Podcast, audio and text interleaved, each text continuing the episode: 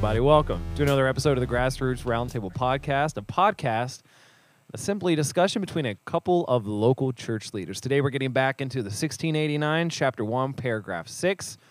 Give us a couple minutes and we'll get to that. In the meantime, sup? I'm the A game, Adam Bailey, an elder of Grassroots Church in the Greenbrier Valley of West Virginia, joined again, again, by the main man himself, the lead elder of Grassroots Church, Darren Cherry. The You stuck with me. The Darren Cherry. It's funny you were walking towards this table from the uh, you were walking towards the table from the computer that we used to record making. So I told that story about Jesse randomly whipping out an air guitar on a walk. Yeah. People have a hard time believing that, but I think people do that more often than what they think. You're you didn't do an air guitar, but you're. Dude, I love our I love our theme music. Like Nick made that for us. So can we remix it with our vocals? Like if I start if I start doing the melody, can you add to it? Let's try. Let's see what happens. Oh gosh, I don't are we You you hum it. You you go first. are we doing that down now Yeah. now now Yeah, now do now it. Do it. Go for it. We're going to give intro number two, but a cappella. Go. Uh, you want me to do what I was just Yep, doing? Do what okay, you were just you ready? doing. Ready. Bear now now now now now now now now now now now Bear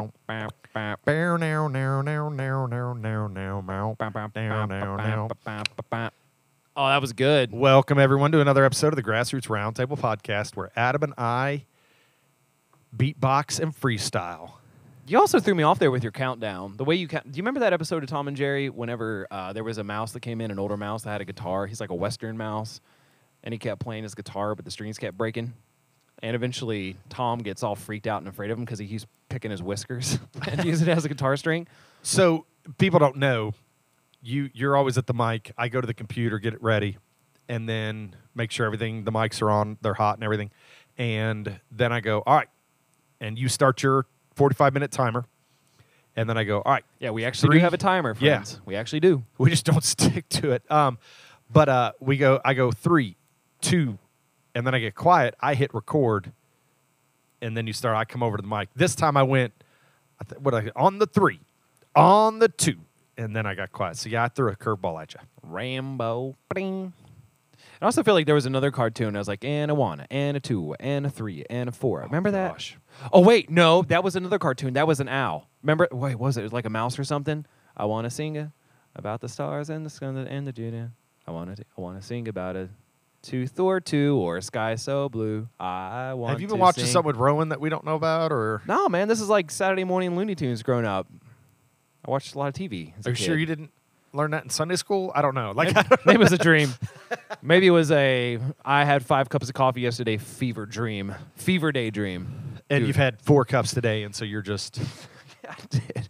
That's like I was like, I'll take an Americano at the Wild Bean. You're like, whoa. I'm like, no, that's me slowing down. I got a problem. I'll I be gotta- honest. I I've had really 4 gotta cups of stop. coffee and now I'm drinking a can of Mountain Uh, Dew. dude, so I'm right there. I and I'm drinking too much Diet Coke. It's got me concerned.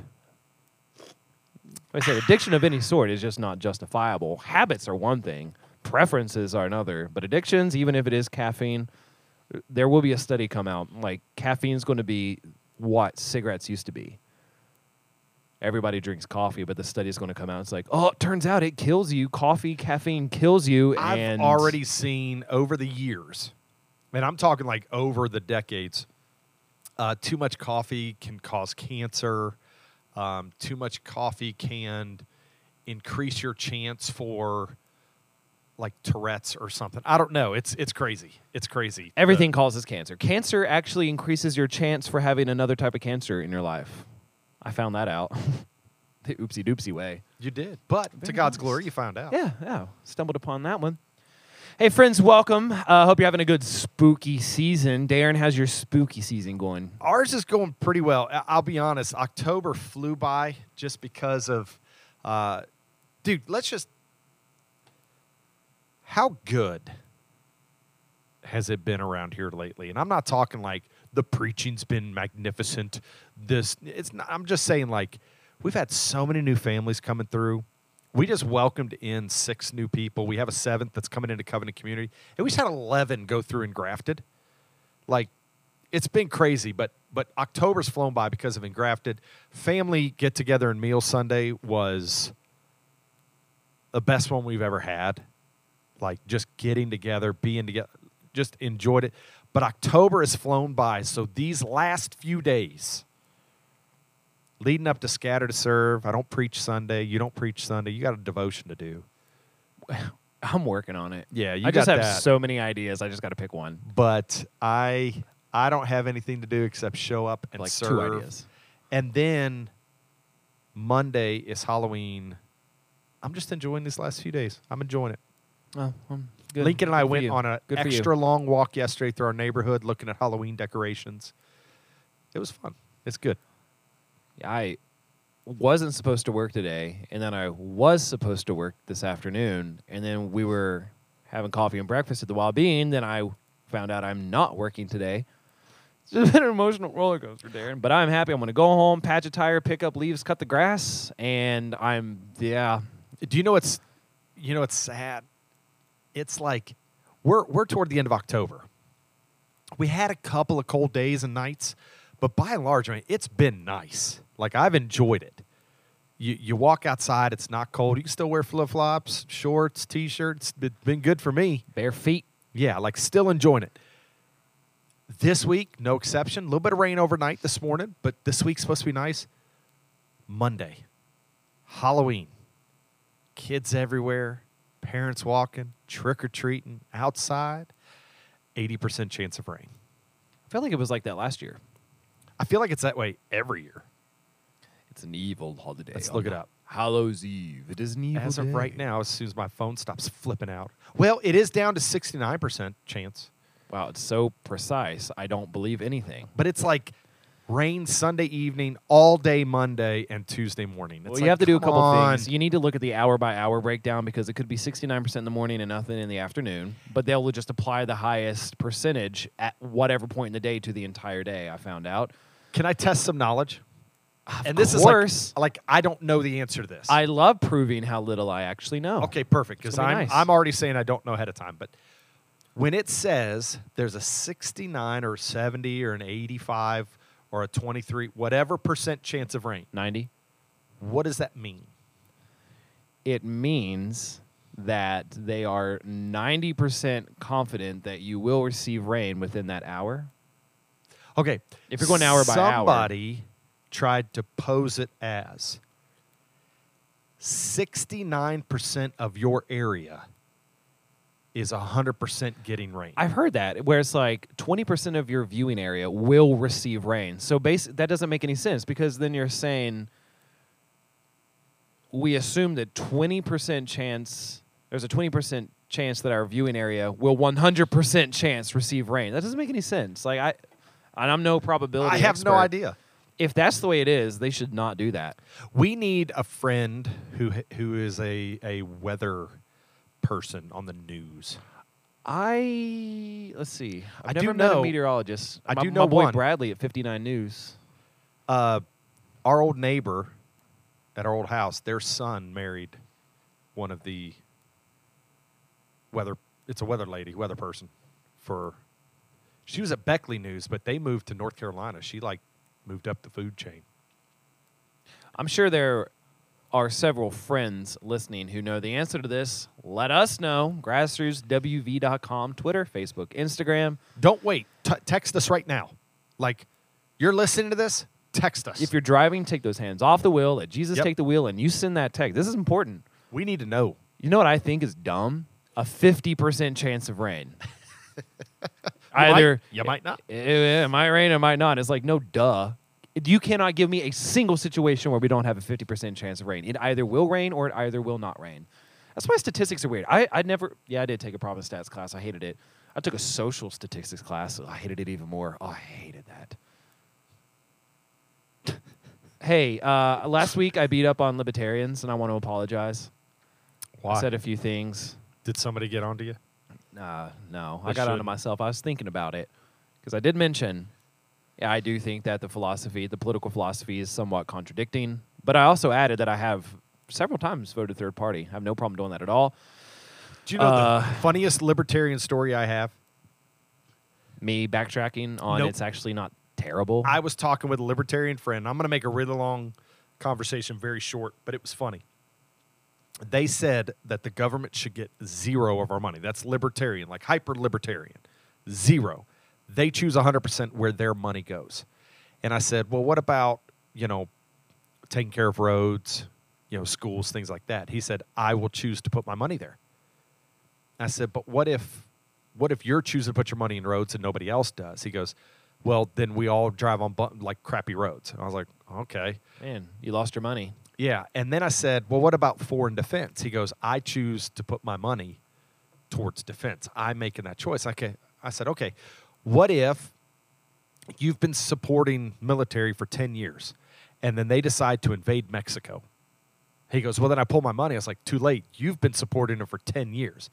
And then this is what he said. He said, well, there needs to be people in place that oversee that the money is going where it should and things should, you know, be spent the way they should. And I said, I don't know, like like elected officials or something. He goes, Yeah. And I said, That's the government. So you know what I mean. Even he Like. Even I, I still laughed. don't understand the idea. It's like you know the best type of cake, no cake. It's like then why are we talking about cake? The best type of political system is no political system. It's like, but that I don't. But hey, y'all, uh, little little harsh. I just wanted to apologize. I don't want to because I don't want to be. I'm very independent, very moderate, very uh, unaffiliated, and I do want to be fair to all the different. I don't want to pick on anybody in particular. I want to be equal opportunity. I hate we everybody. We just pick on everybody. I want to be equal opportunity. I'm not a big fan of any of these parties. well, we're not going to pick on anyone in particular. We're going to pick on everybody. Yeah, y'all. I think it's the biggest thing in understanding others is when you can even see the flaws in your own systems. Um, obviously, within like scripture, no flaws within salvation, no flaws. But even like I know grassroots has um, weak spots as a church, like because it's full of weak people and and broken people, and the leaders aren't perfect, and so we're gonna have like weak spots. But Feel free to visit, listeners. be, being being afraid of those are you know it's like i think i think understanding others is like knowing yeah they've got some flaws in their thinking and their philosophy Yeah, and there are some uh, political groups that are way too wishful thinking and not a part of reality. There are some political groups that are not nice to people that are not similar to them, and there are groups that make no sense in their overall political philosophies. Who am I to judge? I just, I just, that's that's the spookiest thing about this spooky season. All the politics. oh but we're a couple Spooky. weeks away i i'm i'm i like Spooky. i like election day i don't like election season i get tired of the signs i get tired of all that stuff but i like election day um, because it is like exciting to see what's going to happen um, or terrifying. Well, it's not terrifying. to Every election, it's like the world's going to end. It's always the most important election. But just that's why I say it's not terrifying to me because I I know who's in charge, and and Scripture says there's no authority that's ever been given that wasn't placed there by God, and so that's why it's exciting to me is just to see just to see what happens. Uh, I'm always going to be a part of the system. I'm always going to go vote. Okay, I'm always going to be active in that. Uh, but election day is always fun. Now, the weeks afterwards are are rather interesting to see which side of the aisle did better than the other and how the other one reacts. To me, that's it just doesn't affect me. It's funny to me. So I have no dog. We make fun of fight. everybody. I care. I have a genuine interest, and I have uh, an idea of how I want the outcome to be. But if it do- does not come to fruition, eh. See, you have you actually Eh. have more of an interest than I do. You're you're better at understanding like the political systems and all that than I am. Like you're much more studied. I have a at it. degree in it. I just don't like politics. It's funny. I like studying. I I really like political theory and compared to politics. But whatever nonsense we are fed on mainstream media and social media is just rubbish. Like it doesn't even. And here's one. Sorry, I know we're getting to our topic here in a second. This is what politics and business are so similar in this way, where it's like do whatever you have to do. The end will justify the means. It's like this power play to where I just don't. That's the way politics works. That's what. That's actually what politics means. It is the acquisition and maintaining of power. So if you, Darren, believe that your and you're convinced, you're 100% convinced that your political philosophy is right and that whatever region, state or country that you represent for you, what you what you think is like, I got to get to the top of this ladder. I got to climb rungs. And the end just if you have to sling mud, slander somebody, call them names, cheat, still go behind the back, manipulate, you have to because in the end, once I get to the top, I can make changes so that doesn't happen again. So basically, it's how to acquire power and how to keep the power. But now it's just it's veered off into this emotionalist, like everyone is caricaturized, and I don't believe it's true. Well, we've talked about it that I think a lot of that comes from the echo chamber. Um, I, there's an understanding in algorithms that if I have an interest, you know, if I go through Facebook, I'm going to get posts from things dealing with Cleveland because I'm a I'm a Cleveland sports guy, you know. he's a Cleveland guy. yeah, I'm interested in things. So so new things come to my attention from things because of the algorithm. It sees things you're interested. Uh, basketball, sports, um, even theology. You know, I get I get things that come across, but but that also creates an echo chamber politically because if I watch mainly videos from a particular type of uh, line of thinking, they're going to keep feeding me those videos and one's connected to it. And so you end up in a in a chamber where all you end up doing is characterizing, uh, or car- caricaturizing. yeah. Is that the right word? Caricaturizing the other. And so it it I understand where social media um, has has made it tougher. They have made it tougher. Well, they've made it easier to to feel superior, uh, but it's made it tougher to understand anybody else. And it's sad though for folks to spend so much time on social media. From that perspective, you're bringing up about the echo chamber. They are living. They are living in such different realities. Like it's almost like we are in the metaverse. Almost like we're not connected online, but it is so. And someone even mentioned it uh, during our small group. It's incredible how Christians can hold to the same scripture, the same passage, and come up with such different ideas. It's like okay, somebody is very wrong here, but to look at reality through the lens that social media is providing. Of course, they're going to be split and divided, and we're going to think we're in the majority and all that. But it is so much more freeing, more joyful. Instead of looking at it from an American contemporary political or social lens, to pick up scripture and look at the world through that lens. It's better. Same world, different lens. I choose scripture, which is what we're talking about today Oh, segue. Chapter 1, verse 6 of the 1689. Darren, would you be so kind as to read to us our passage today? Nope. Oh, okay. I'm just kidding. All right. Uh, paragraph six. Um, the whole counsel of God concerning all things necessary for his own glory, man's salvation, faith, and life, is either expressly set down or necessarily contained in the Holy Scriptures, unto which nothing at any time is to be added, whether by new revelation of the Spirit or traditions of men. Nevertheless, we acknowledge the inward illumination of the Spirit of God to be necessary for the saving understanding of such things as are revealed in the Word, and that there are some circumstances concerning the worship of God and government of the church, common to human actions and societies, which are to be ordered by the light of nature and Christian prudence, according to the general rules of the Word, which are always to be observed. Now, that's a big paragraph, and probably whoever just listened to me read that zoned out in there somewhere. I did a little So it smidge. that's easy to do, and people might hear that and go, "Man, what is that even?" If you break it down, like line by line, that actually isn't too tough. That's actually really good. Well, let's do that here in a second. Just to give a little bit of background. Uh, chapter 1 of the 1689, the second London Baptist Confession of 1689.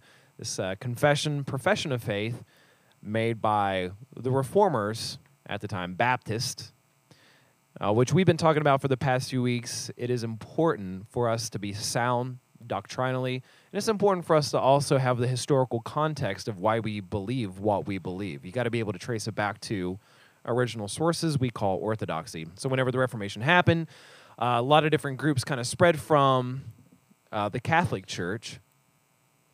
And because of that, you have these different groups, these different denominations putting forth what they believe, what distinguishes their faith from the faith of others. And this is not an attack on any particular group, but the whole point of this chapter one on Scripture is how we have to start everything with Scripture the supremacy, sufficiency, authority, and perfection of Scripture, that it is according to salvation and faith. It is, and it says that in the first line. And I told you this morning, like it blows. It's I love how it's worded when it's like, according to Scripture, it shows what is necessary for what is it? I think it says faith and life. Yes, uh, God's glory, man's salvation, faith, and life. So this episode will be similar to the previous episodes, but it's going to be more detailed and a little bit more fleshed out.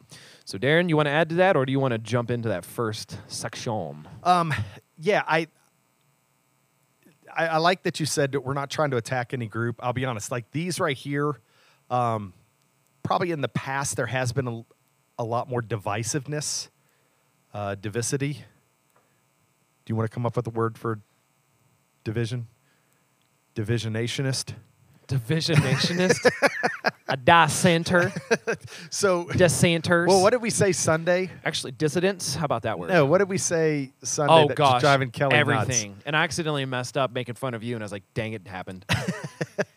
Plainer, Plainer, Most more plainest. more, more plainer, most plainest. more plainest. I Oh, think is gosh, I because I, think- was trying to make fun of you, and I went one step backwards. I don't think Kelly's. I actually ever thought you gonna- were throwing me off the stage for a second. I was like, "Sorry, Dad." Oh, when I was standing on the side. 'Cause- well, I'll be honest. When I stood there, I forgot that you had to announce first Tuesday.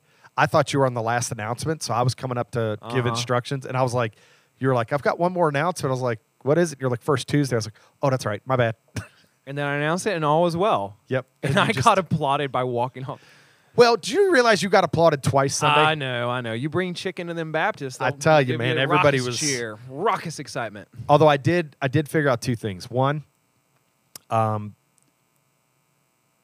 the meal was a, a big hit. Everybody enjoyed it. Two, you could get through a business meeting really quick if food comes after the meeting. Well, yeah. Because everybody's like, any questions? Nope, let's eat. But um, yeah, there's there's been a lot more division uh, in the past over certain things. Like we've got Presbyterian friends, um, we've got Independent Baptist friends. Yeah, you were talking about Anglicans the other day, I believe, about Anglican theologians. Yeah, yeah. I, I realize there's a lot of Anglican theologians that I quote um, and go to for study uh, and really enjoy. Um, but but this is this probably would have been taken as an attack on the Catholic Church, um, because as Protestants, it was the those that were protesting the Catholic Church. They were pulling away. So it's like basically going, "Hey, Catholic Church, here's where you're wrong. Here's here's where what we believe." Um, but I think today, you know, if we went to some of our uh, Lutheran, you know, and we'll have to say conservative Lutheran, uh, Anglican, Methodist, Orthodox. yeah, like if we went to them with this, they'd be like, "Yeah, there's going to be some things in there we separate on, but no, no breaking of fellowship over." In the past, if you were Presbyterian and converted to Baptist, that was that split families. Like it was a big Yeah, deal. you get kicked out of your country. Like they'll tolerate you, but you can't vote. You can't engage in civil civic civil politics. You couldn't do anything because the state and the church were one entity, and that's what I love about the 1689 because it's close enough to the Reformation. Like it's one of the first confessions of faith, but it's also a readaptation of what was already existing. Would you mind reading for us the first segment of uh, paragraph six one more time? the whole counsel of God concerning all things necessary for his own glory, man's salvation, faith, and life is either expressly set down or necessarily contained in the Holy Scriptures. So let me ask you a quick question I'm ready. expressly set down or necessarily contained? I, I go back to the Ten Commandments. So Jesus says, "Don't murder, don't lie, don't commit adultery," or not Jesus says, but it, you know, That's law pretty, Moses. pretty expressly That's very express. They don't Yeah. tell lies. necessarily contained. What is If you go back to Jesus being challenged by the religious leaders of the days, the Sadducees, who were asking him, "What's the greatest commandment?" He said, "Love God with all your heart, soul, and mind, and do unto others as you'd have them to do unto you." Outside of which there is no law, there is no rule. So one is direct. Uh, we cannot do these things, and we need to do these things according to the Ten Commandments. And then Jesus kind of expands upon it. So it does seem like you get into some gray ish areas of like, well, can a person do this and still have moral biblical standing? Can a person do this and still have moral biblically standing? According to 1689, it's saying yes, there are express expressed rules, and then there are some that are just understood necessarily by those principles. That's what I'm getting from it. Yeah, I think a good example, you and I actually talked about it this morning, is um, Jesus never said, don't have an abortion. You know, but contained within his teaching, contained within the Ten Commandments, the rest of Scripture is don't murder. And abortion is taking the life of another. And so it's like, we'd love to have a verse that Jesus said, Thou shalt not have an abortion. We'd love to have a verse that says that. Um, but Scripture as a whole is very clear on uh, taking the life of the innocent. Um, and so, so it's, it's not expressly written down, but it is necessarily.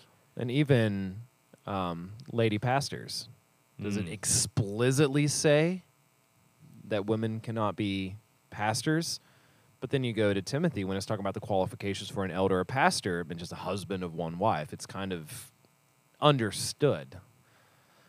But it does leave the door open for some discussion and what seems like a gray area. And it goes back to how people use scripture. And I think that's what that's why a lot of people I feel like don't engage enough in daily devotions and pursue truth in scripture because I struggle with that too. Like it's if there was a magic eight ball in scripture, be like, ah, what should I eat? What should I eat for lunch today? You open it up, and it's like, ah, chicken. It's not going to. That's not the point. Like this is, Ooh, as I I- was talking about the revelation of God's glory to Himself. It's going to point you back to God's glory. Can we, can we, can we get rid of something for people real quick, please? I'd love to get rid of something. Um, can everybody please stop opening the Bible and landing your finger on a verse and thinking that's the verse for you today from God? Like, stop it. Stop it. No, instead, do this. Wake up, spend about five minutes reflecting how you feel that day, what's going on in your life, what you're going to be doing that day, and then consider where in Scripture can I find some contextual counsel on this. Let's go to Joseph. He got beat up a lot. What did he do? You know, and you find encouragement through that way. Context is huge. Uh, and that's why I think, you know, the next section speaks into that. Um, it says, unto which nothing at any time is to be added. So we hold, as does the 1689 canon of Scripture, is closed. No Apocrypha. Okay, no apocrypha, no Gnostic gospels, um, nothing like that. Nothing's to be added, whether by new revelation of the Spirit or traditions of men. Okay. Now, that we were talking about a little bit this morning. oh. So if scripture is everything we need, everything that is necessary for understanding God's glory, understanding salvation, and understanding faith, and it's closed, it's all you need. There are some historical and contemporary views, some more liberal, some more conservative, that unfortunately I it, it does seem as though they fall victim to one or the other. So, uh, what which one was mentioned first? Was it um, uh, revelation of the Spirit. Nothing's Okay. to be added, whether by new revelation of the Spirit or traditions of men. a new revelation of the Spirit. Guess what that means? It means if you get on Facebook during election season and someone says that they're a prophet and they're making predictions about stuff, wait, that's not what that means? Well, I, I do want to be careful here because here's what I think people do. Well, they're not adding to Scripture, they're just using the gift of prophecy. And it's like, hold on. Here's what typically happens. Let's let's call it out. Okay, let's be really bold and honest here from behind our mics when nobody else is in the room with us. Um, uh, there are quote unquote prophets today that and I think you and I have talked about this before where it's like they they will they will prophesy a certain outcome of an election saying this is a word from God. And then when they're wrong, they'll go, "Well, the election was stolen." It's like, "Hold on. You said God told you." So they stole the election from God? Or people give prophecies that are so vague. It's like here, here's here's one. Uh, the name Bill will be in the news. It's like a fortune cookie. It's like fortune cookie prophecy. the name Bill. What if it's a bill passing Congress? Oh, there it is. What if it's Buffalo Bill Cody, What if it's Wild West? Bill Clinton's back. Like I don't it's like it's so vague because what they can then do is well that's not what I was talking about. Okay. There the Holy Spirit will not bring anything into our hearts, our minds, our lives, into our. T- the Holy Spirit will not bring anything that contradicts Scripture. Period. Amen. And we we had a good conversation a couple weeks ago, just like me in my own life, like what, and like trying to understand what does it mean by being Wait, regenerated. you and I had a good conversation, or you had a good conversation with yourself in your own life? uh, probably both. okay. uh, but more so with you, oh, gotcha. as you recall, because um, we were talking about like, not so much what does it mean to walk in the Spirit, but like how does the Spirit work? Like, and I still like I'm I've been chewing on this for the past few weeks, but it's like the Holy Spirit dwells in me. That's what the Scripture says. It's there. Have confidence in it. Have faith in that. Marked. Amen. how how can I experience the spirit to where I can feel its presence so that way I can better tap into it? Or does it kind of come and go? Like what how does this all work? And basically you counseled me in your infinite wisdom on Ugh. it goes back to scripture. The more that someone spends time in scripture and pursuing truth in it it's like the more the spirit will be present. So whenever you're going throughout your day-to-day life through god's word the spirit is bringing forth a mental change. Like and so so much of like walking in the spirit like how do, how do i know like how can i recognize and feel the spirit? What does that go to? Well it goes back to scripture. If you're not spending any time in scripture if you're not pursuing god's truth daily several times a day and reflecting on it your spirit tank's a little empty. You gotta you gotta get in there and pursue it. And I think the easy thing to point out is King David again has said, I, I, I have hidden your word in my heart that I might not sin against you. It's like, I know the truth of your, your for David, for King David, that was the law, the, the Old Testament law and the prophets. Like, this is what he is, uh, you know, taking in and digesting and rolling and memorizing so that he doesn't sin against God. And so, yeah, I like, it, it's biblical literacy. Like we need to know what the Bible says as Christians. And then it talks about traditions of man Oh, i'll, I'll just go ahead and give it. which an is why the 1689 exists. to talk about manly traditions uh, The Catholic Church was beginning to take the traditions of men and the priesthood and the popes over and add to Scripture, and they're like, nope. Scripture alone. Oh, and tradition. Sola Scriptura. So basically, what that means, and. I'll just use a real life example. A couple years ago, someone made a recommendation. I wouldn't say suggestion. Made a recommendation that we need at least a cross and an altar. So we need to do altar calls. It's like you look in scripture, and it's like, okay, where in scripture does it say that liturgy has to one follow that sequence, and where does it talk about building decor? But traditionally speaking, that's what churches have done here since the 1800s, pretty much. That's a tradition of man. So someone will come in on Sunday morning and be like, wait, you need this. This is necessary. And the 1689 is talking about what we, all that is necessary is revealed to us in Scripture.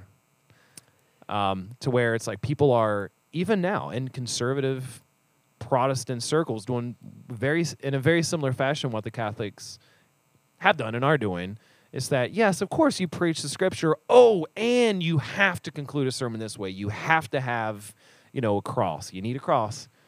You have to have the table that says do this in remembrance of me. You have to have the golden plates. You need the daily bread up front. So again i'm just i'm just poking at all these different traditions. Uh, seating. You know grassroots we used to sit in circle round tables for our gathering which honestly, I'm sure that is a big turnoff for someone because someone's like, "No, churches need pews." You don't look at a screen. I actually know a pastor who said he will never attend a church that uses a screen. You read from the hymn, and it will be King James. It's like, it says who? Like that? Where? Where is that in Scripture? Which, to, to just flip the coin, is it wrong to have an altar call? Absolutely not. Love them. No. Is it wrong to use a hymnal over a projector? You know, I like me some hymns. Yeah, and we've we've started incorporating more of the hymns into our worship, and I'm really enjoying it. Yeah, I'm bringing some. Um, we actually Sunday night in Monroe did the doxology. Really good. Phil Wickham version. um, really good. Um, and so it it's not that these things are wrong, but it's when people would want to say, if you're not doing these things, you're not an actual church. Um, and so it, it's that's when we're starting to. I was talking with my father-in-law the other day, and there was a guy in their church that Kelly grew up in. Um, the way they did the church was a little bit different. Uh, if you're used to normal kind of independent Baptist type church, uh, you always have Sunday school and then uh, the main church service. And theirs was actually main church service and then Sunday school. Well, they wanted to install a uh, sound system uh, desk, this roll top desk that would contain their sound system. And in the back right corner of their sanctuary, they cut the ends off of two pews and it fit this desk in perfectly. So that was their, you know, it actually, if you walked in, it was very seamless. They did a really good job on it. Um, there was a man in the church that they would show up, and when you walked into the front doors of their church, you could either turn left and right and go downstairs to where the Sunday school classrooms were, or go straight up some stairs into where the sanctuary was. He would come in, his wife would go up to the main service, he would go down and wait for her in Sunday school. He said he refused to walk into the sanctuary because they cut off the pews in the back of the room. So I don't blame. That is so disrespectful and tacky. But it's like those are the things that we're gonna we're actually gonna become divisive. Divisive? I feel like they do this on Doc and Devo too. They they argue that point. Divisive or divisive? What would you say? How do you feel better about that? Divisive, divisive, Divisive. divisiveness. Div- Divicinity. Divicinity. Um, so yeah, we're gonna divide over Infighting. things like that. Yeah, like Infighting.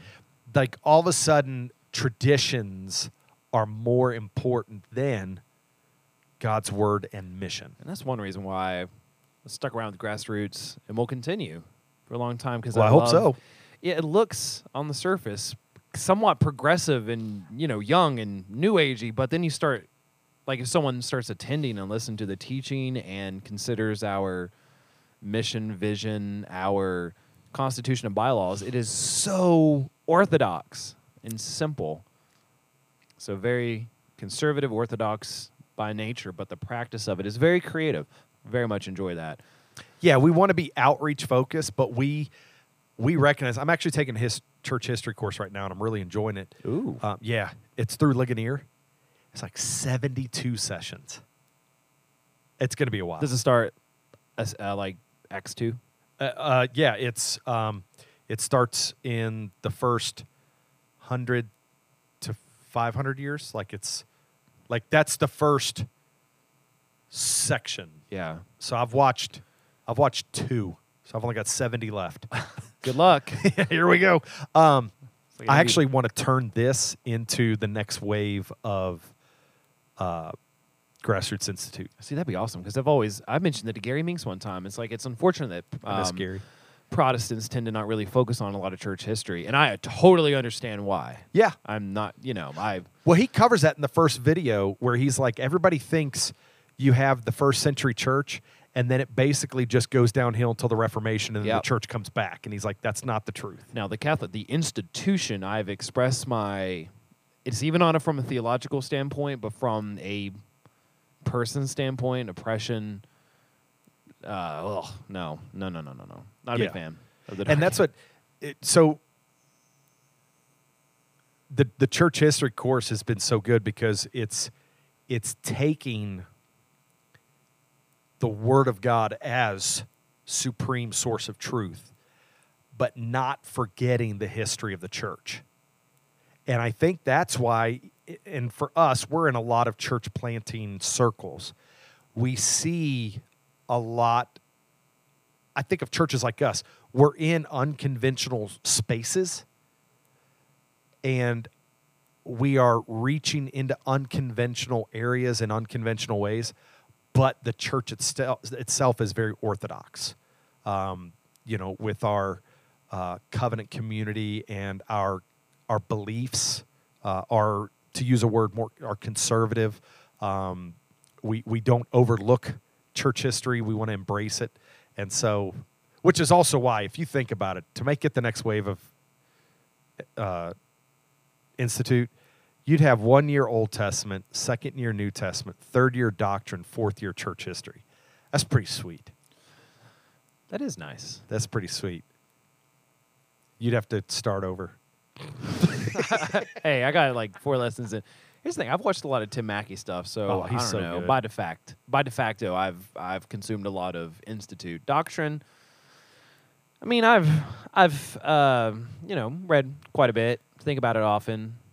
All I'm trying to say is I'm just too good for it. Darren, you ready to move on to the next one, so that way you can get in some hot water, and I'm just gonna sit back and Yeah, man, watch you be a lead elder. No, it's not hot water. It's actually very wonderful. Hey, this is beautiful stuff. Love the 1689. Um, so yeah, covering so far uh, just the idea of uh, Scripture contains everything we need, um, and that we don't add to it by showing up and saying, you know, the Spirit has given me a word and it contradicts Scripture, and nothing like that. Uh, and then also traditions of man. But the next part, nevertheless, we acknowledge the inward illumination of the Spirit of God to be necessary for the saving understanding of such things as are revealed in His Word. We do, and the 1689 does have the references to that mentioned right there. If you want to look through that, Darren. But this is what I take. This is what I'm getting from it. The Holy Spirit is necessary for the illumination of the understanding of God's saving work. Without the Holy Spirit, without the enlightenment, the understanding of the Holy Spirit, if someone goes to Scripture outside of it, they're not going to see and understand what is necessary for salvation. It's Can they read there. it plainly? Of course. Can they can they see historic? Absolutely. I mean, Ten Commandments. Like, who's going to argue against that? Well, I guess now a lot of people, but a lot of people, why, why not murder? Why not tell a lie if it Hey, here's a challenge to anybody, by the way. This is total side note. Quickest rabbit trail we've ever been on. Um, you look at modern ethics and show me how they're disconnected from the Ten Commandments. Look at modern ethics. They are totally connected to the Ten Commandments.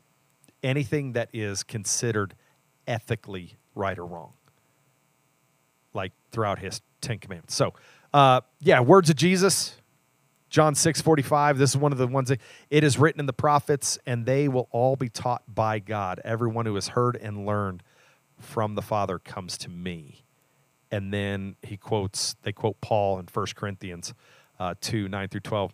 But as it is written, what no eye has seen, nor ear heard, nor the heart of man imagined, what God has prepared for those who love him, these things God has revealed to us through the Spirit.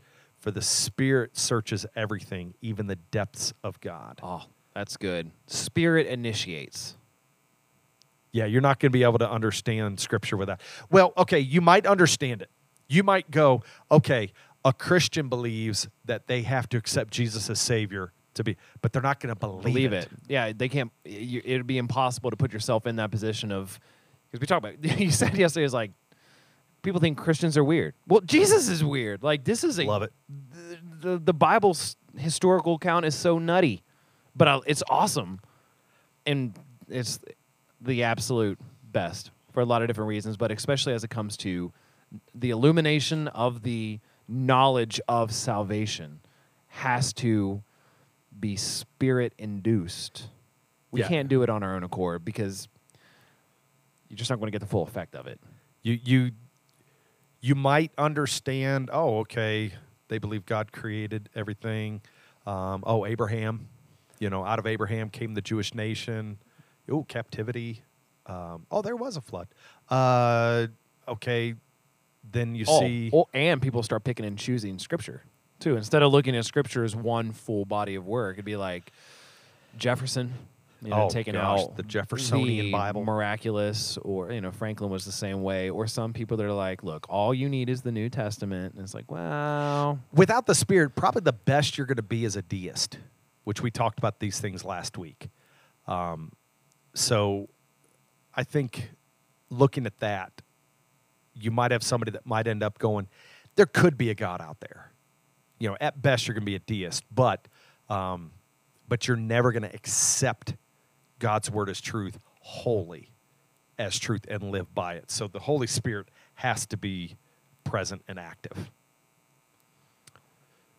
Do you want the last part? I 'Cause would this is the love part that last I, part. I was going to say amen. Now every time there's a pause, I'm just going to throw amen.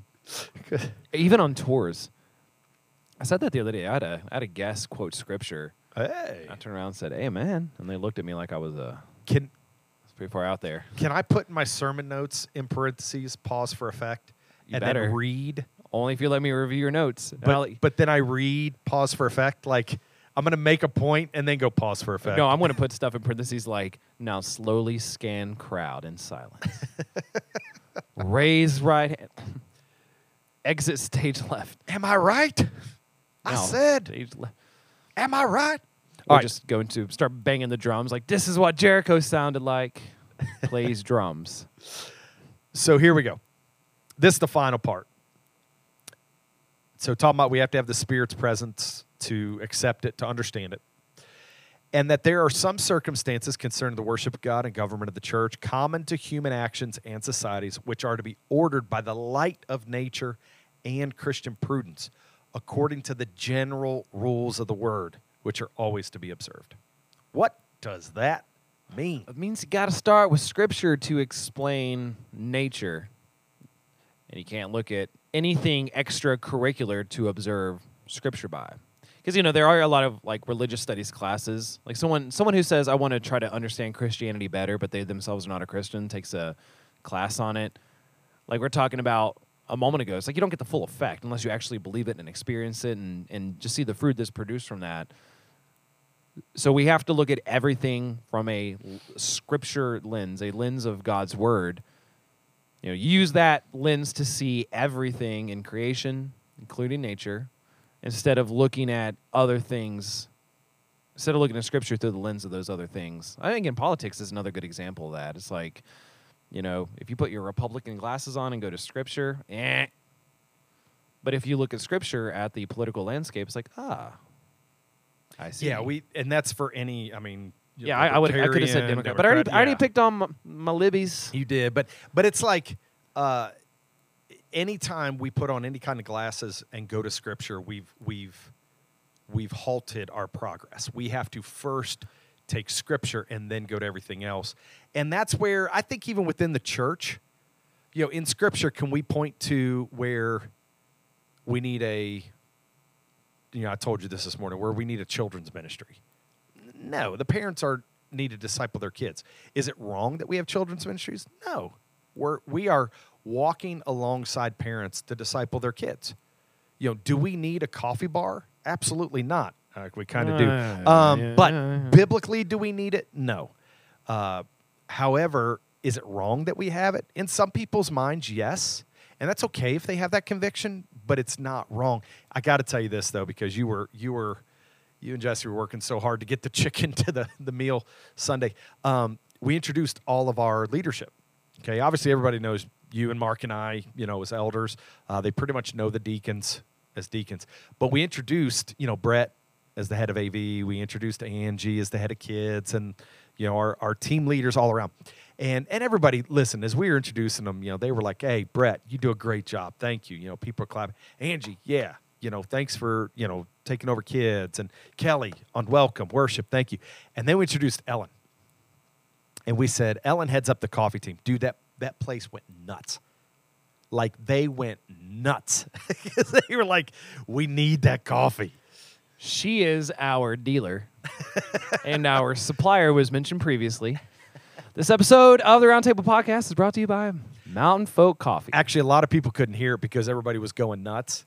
But she was like, you know, she got up and like kind of bowed, you know, joking with everybody, and and they're all going nuts. And I said, "Yeah, our our coffee budget doubled this year because our coffee intake doubled." And you heard Brett go, "Drink up, grassroots, drink up." Good for business. it was awesome. Sorry, I got a, I got a text from our legendary friend. Yeah, we did. And and look, even when I'm on a podcast, there are some people when they text me, it's like I'm pausing. Come on, you When know it. Larry texts me, I'm or text anybody. That's what so many in, people. I'm reading it. So many people. Larry Bird is known as Larry Legend. That's what he's known as. But they just don't realize who the real Larry Legend is. Yeah, um, Larry Bowman is That is the real Larry, Legend. Bird's role model. Which, by the way, I know Larry, you're going to listen to this, and I know you're you're hating us so much for saying this right now because he's such a big Larry Bird fan. but Larry, you're the real Larry Legend to us. Do we blaspheme? Nope. Because it's real. No, but it's going back to it. Uh, you know, understanding that you know, there are things, kind of what we said before, not expressly written in Scripture, that we take the general practice of Scripture. Like, do we need a financial secretary for the church? No. But Scripture does tell us to be good stewards of what God gives us as a church, as individuals. And so we put people into places in order to be good stewards. And so remembering that Scripture might not have like that chapter and verse that we want to just point to and say, this is why we do that. But in general, the rules of Scripture, we apply those throughout uh, the life of the church and the believer. Pause for effect. ah, I was just going to run my amen. I was going to. no, it's funny. It's funny that we were thinking the same We thing. were. Gosh, we spend too much time together. it's true. Hey, uh, friends. Hey, we love y'all. And I mean that. Thank you. Thank you for uh, giving us your time, for being a part of the conversation. Thank you for the feedback. Thanks for sticking with us throughout the past few years. We really do appreciate it. It means a lot. If you made it this far, I hope you are blessed from this podcast. Let us know if you have any feedback, even if you want to text us and ask us a personal question. Look, like we're, we're here. We're not going anywhere. Um, but hey, you're awesome. You know it. Go have a good one.